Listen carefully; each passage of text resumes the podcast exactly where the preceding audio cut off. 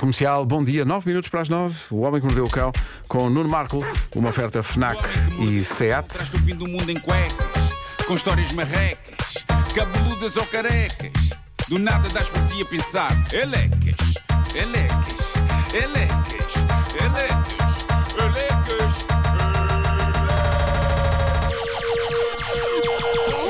O homem que mordeu o cão traz-te o fim do mundo em cuecas. Título deste episódio: O regresso de Arthur ali a bater contra a parede. Eu não sei se vocês se lembram disto, mas uma personagem que deu muito que falar nesta rubrica há uns anos e que agora regressa à atualidade, e eu gosto sempre quando temos notícias de malta que já foi falada nesta rubrica, eh, mas dizia eu, alguém que deu que falar há uns anos foi um senhor brasileiro que dá pelo nome de Arthur o Urso. Digam-me que este nome vos é familiar. Será que ainda se lembram Arthur quem é. Arthur o Urso e porquê é que Arthur o Urso foi notícia? Não sei, mas acho estranho Eu não- só eu não porque eu me tenho, lembro. eu tenho um tio Arthur e portanto isso É não o não, não quero É peludo. faltar ao respeito ao meu tio. Sim, a velha e o comboio ah, tomaram conta da minha cabeça. Porquê é que Arturo Urso teve nas notícias? Arthur o Urso. Em que ano, Marco? eh, já não sei em que ano foi, para aí, sei lá. Vai investigar, vai Uns pesquisar, vai três, agora, vai. quatro, não sei. Arturo Urso é o brasileiro natural da cidade de João Pessoa que era casado com nove mulheres. Ok. Lembram-se disso? E foi isso que fez dele e das suas esposas notícia no mundo, incluindo aqui no Homem que Mordeu o Cão. Ele tinha um casamento feliz com nove mulheres. Ó Marco, mas em, em que altura do cão é que foi? Já cá estava eu, já cá estava a Já, ver. já, já, já, já, já, já. Eh, não, terá sido aí há uns 3 anos. Eh, Ok, já cá estava aí 3, 4, não sei. Eh, mas eh, ele era casado com 9 mulheres, super feliz. Lamento dizer-vos que a coisa mudou e que hoje em dia Arturo Urso é casado apenas com 6. Oh. Meu Deus, que Então. desaire! Que desaire! A vida dele mudou Separado. completamente. Terá acontecido.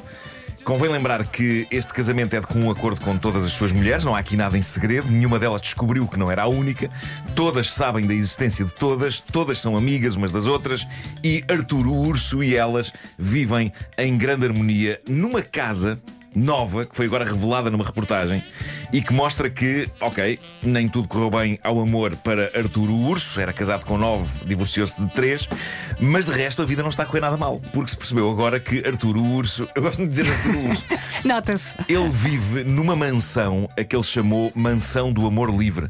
É uma casa que tem 20 divisões e tem um estilo de decoração, toda ela em tons de rosa e vermelho, cuidadosamente iluminada. É um estilo de decoração que, diz ele, faz com que as pessoas que o visitam, e ele diz que isto é intencional, ele estudou. Para que isto aconteça, pessoas que o visitam fiquem imediatamente com vontade de efetuar o ato físico do. Calientes. Olha, ele trabalha, o Fica urso. tudo com calores. urso Ah, trabalha? o- Trabalha um ninguém urso? sabe, ninguém sabe que trabalho é que ele tem. Eu acho que ele não tem tempo. Pois, não tempo deve ter. Ah, mas pronto. Se não trabalha, fica só ali a fazer figura de urso. Boa, boa, Bravo, boa. bravo. Mas pronto, calma com as confusões. Este não é um casamento aberto. Nem Arturo Urso, nem as suas seis esposas ah, ah, efetuam amor com ninguém de fora. Mas o que ele diz é que se uma pessoa trouxer alguém com ela numa visita à mansão dele, que o mais certo é essas pessoas acabarem enroladas, porque o espaço e os adereços e a decoração toda, ele diz que aparentemente aquilo é afrodisíaco. Bom, ah, mais coisas desta casa. A cama de Arturo Urso é feita com meio quilo de ouro Olá! E mede 6 metros. Que era uma coisa que ele achava que era impossível, mas lá conseguiu arranjar um carpinteiro e fez uma cama de 6 metros. E o colchão para isso? Se calhar tem que ser vários, Fez à medida também, mandou fazer. se calhar. Agora, isto pode induzir em erro, pode dar a entender que aquelas sete pessoas se envolvem todas ao molho umas com as outras naquela vasta cama, mas não. Uma das coisas de que falámos há uns anos, quando falámos de Há uma agenda. Urso, lá está, Há ainda uma se mantém. agenda. Eu estou a falar do extenuante, mas super organizado horário de relações. Ele tem uma espécie de Excel de horários de intimidade para que nenhuma das suas seis mulheres seja descurada e ele consiga cumprir os seus deveres matrimoniais com todas elas. Atenção, que ao sétimo dia ele descansa. Claro! claro! O Daily Mirror, jornal inglês, traz uma reportagem bastante detalhada sobre Arturo Urso e a sua nova mansão do amor. Há que dizer que isto não é uma mera rebaldaria para efeitos de prazer. Ele afirma que ama genuinamente as seis mulheres e que elas o amam a ele. Ele quer que as pessoas percebam que isto é um casamento feliz de seis pessoas, como qualquer outro casamento feliz de duas pessoas. Só que lá está, isto é com seis. Isto é com seis. E eu acho que as pessoas devem ser felizes como querem. Sejam duas, seis ou vinte.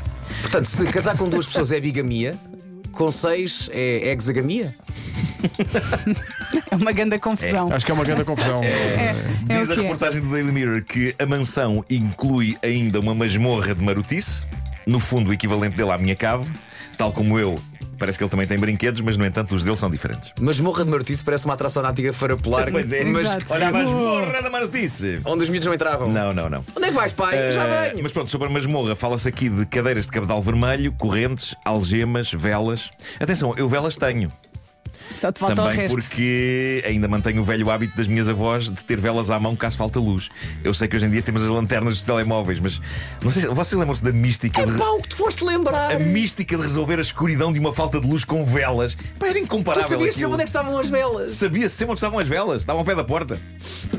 Ah, esta masmorra, ah, diz a notícia, está também equipada com uma excelente aparelhagem de som.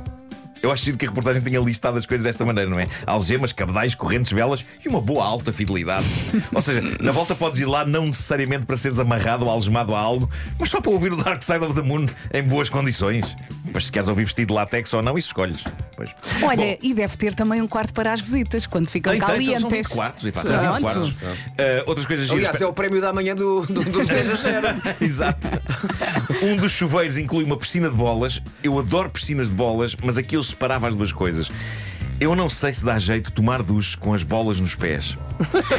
Só agora ligou o seu rádio. Só agora ligou o seu rádio. Eh, Isto que eu acabei de dizer tem um contexto específico. Refiro-me a uma mansão que tem uma piscina de bolas num dos chuveiros. Eu admito que possa chegar a uma altura da minha vida em que eu dei por mim a constatar no duche que a gravidade alterou coisas no meu corpo, mas ainda não é a isso que me refiro quando digo não sei se dá jeito de tomar duche com as bolas nos pés. A mansão inclui ainda um ringue de boxe, também em tons de cor-de-rosa. É tudo naquela casa.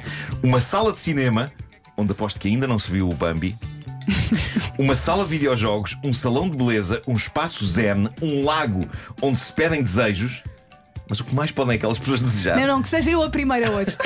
um salão de minigolf e um ginásio. De repente aqui no meio Eles não saem de casa? O ginásio soa banal. Soa banal. Pois. Bom, ah, terminamos em estilo maroto com esta história real deixada no Reddit do Homem que Mordeu o Cão por um ouvinte nosso que assina Pickle8888.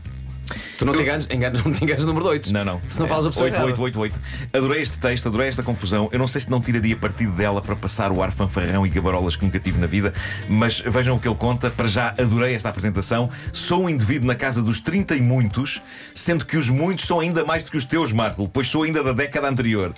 Eu adoro esta designação. Eu vou passar a adotar isto. Eu também sou um indivíduo de 30 e muitos. Os muitos são 22 em cima dos 30, mas não interessa. Eu sou um indivíduo de 30 e muitos. Este senhor nasceu na década anterior à minha, eu nasci nos anos 70, nos anos 60. Pá, não vou contestar. É um indivíduo na casa dos 30 e muitos. Vocês também. Pedro Ribeiro tem 30 e muitos também. Não tentes levar-me para isso. Como tal, diz ele, sou o condómino mais antigo e mais velho do prédio onde moro. E quando cheguei para mais uma reunião de condomínio, a casa já estava composta e bem animada, pessoas divertidas, a olhar umas para as outras, sorriam ou por vezes riam mesmo. E eu, sendo amigo de uma boa galhofa, também me ria de os ver a rir. A reunião terminou sem nada a assinalar, como era normalmente, e cada um foi embora para casa. Eu já não participo em reuniões de condomínio há muitos anos, porque há muitos anos que vivo em moradias, mas as minhas memórias de reuniões de condomínio epá, não são definitivamente de riso e galhofa, pelo contrário, ou eram de tensão e fúria, ou então de profundo, profundo aborrecimento. Mas fico feliz que as reuniões de condomínio deste nosso ouvinte sejam uma alegria e um forrobodó. Conta ele, dias depois, cruzei-me com um vizinho com o qual tenho um bom relacionamento, temos alguma confiança mútua, e ele diz-me entre sorrisos: Então, vizinho, está tudo em forma, pelo menos assim parece. Simpático, simpático, bom prédio este. Continua então o nosso ouvinte, ao que ele me diz de seguida: Ó vizinho, desculpe, mas tenho de lhe contar uma coisa. Já nos conhecemos há alguns anos. Ao que eu respondi: Diga. E isto explica então o clima de galhofa da reunião de condomínio. O vizinho diz o seguinte: Na reunião do condomínio eh, passada, o, o vizinho chegou mais tarde e estivemos um pouco à conversa antes de chegar. E chegámos à conclusão que da sua casa, praticamente todas as noites, há alguma atividade, se é que me faço entender. E diz que fez isto acompanhado com um gesto de um punho fechado, agitado lateralmente. Ouvimos a cama a bater na parede do quarto. Pá, quando eu estava a ler isto pela primeira vez, eu fiquei feliz por este nosso ouvinte, não é? Uma pessoa com 30 e muitos, mantendo este fulgor diário, uma perspectiva animadora para pessoas com 30 e menos. Como é o meu caso, parabéns, boa. Só que vamos ver o que diz o nosso ouvinte sobre a sua vida. Já sou avô de duas netas lindas que já são pré-adolescentes. Também tenho um cão que também já está naquela idade, que quer sopas e descanso. Quando as minhas netas eram bebés, ficavam lá em casa e ainda ficam com alguma frequência e tinham lá uma caminha de grades. Como já estão crescidas, essa cama foi adotada pelo cão e está num dos quartos que ficou para a minha esposa passar a ferro e guardar algumas coisas que não se utilizam todos os dias. Então o que se passa é que quando o cão se vai deitar para a cama, gosta de dar uma boa coçadela antes de se enroscar. E abanar a E. Como a cama está encostada à parede, já se está a ver, faz um som característico da parede. Tunk, tunk, tunk, tunk. Mais rápido ou mais devagar, conforme a comichão. Afinal, era o cão. Era o fiel amigo a coçar-se. Diz o nosso ouvinte: nunca tinha dado por isso, pois tomo medicação para dormir. Agora a cama já está desencostada da parede. Vamos ver se o mito perdura ou cai por terra. Era isto que eu ia dizer. O nosso ouvinte não desmanchou o mito junto dos vizinhos. E a verdade é. Pá, Deixa nenhum o vizinho deles- pensar. Nenhum deles se queixou. O vizinho que o abordou comentou a coisa com aquele ar de cumplicidade macha, não é? Aquela coisa, é, pá, você está em forma, que a gente bem o ovo ali todas as noites, tonk, tonk, tonk, tonk, tonk. Não foi nada de, pá, faça menos barulho, não conseguimos dormir. Foi mais uma onda de valente, força nisso. Portanto, se eu fosse ao senhor, epá, eu mantinha a cama encostada à parede e deixava o cão coçar-se livremente. Aliás, eu estava sempre, a, glória. eu estava sempre a dizer ao cão: vai coçar-te. Vai coçar-te, vai coçar-te agora, vai coçar-te. Vai coçar-te, cão. Há que dizer, a minha cadela flor coça-se com extrema intensidade. Eu posso estar enganado, mas diria que nenhum ser humano consegue atingir a velocidade daquela cadência. Ah, sim, sim, sim. É muito. Para pensar é que se alguém vai ter uma reunião de condomínio hoje, Pois. pode sempre perguntar: alguém tem um cão? tem. Tem uns barulhos. O Homem que Mordeu o Cão foi uma oferta FNAC.pt, uma janela aberta para todas as novidades e também uma oferta do novo Seat Arona Wave, agora com uma oferta aliciante pelo seu carro usado. Saiba mais em seat.pt. Gosto de pensar que o cão está a dizer: sim, sim, acham vocês que me estou a coçar. O homem que mordeu o cão traz-te o fim do mundo em cuecas. Ele é. Já são 9 e 3.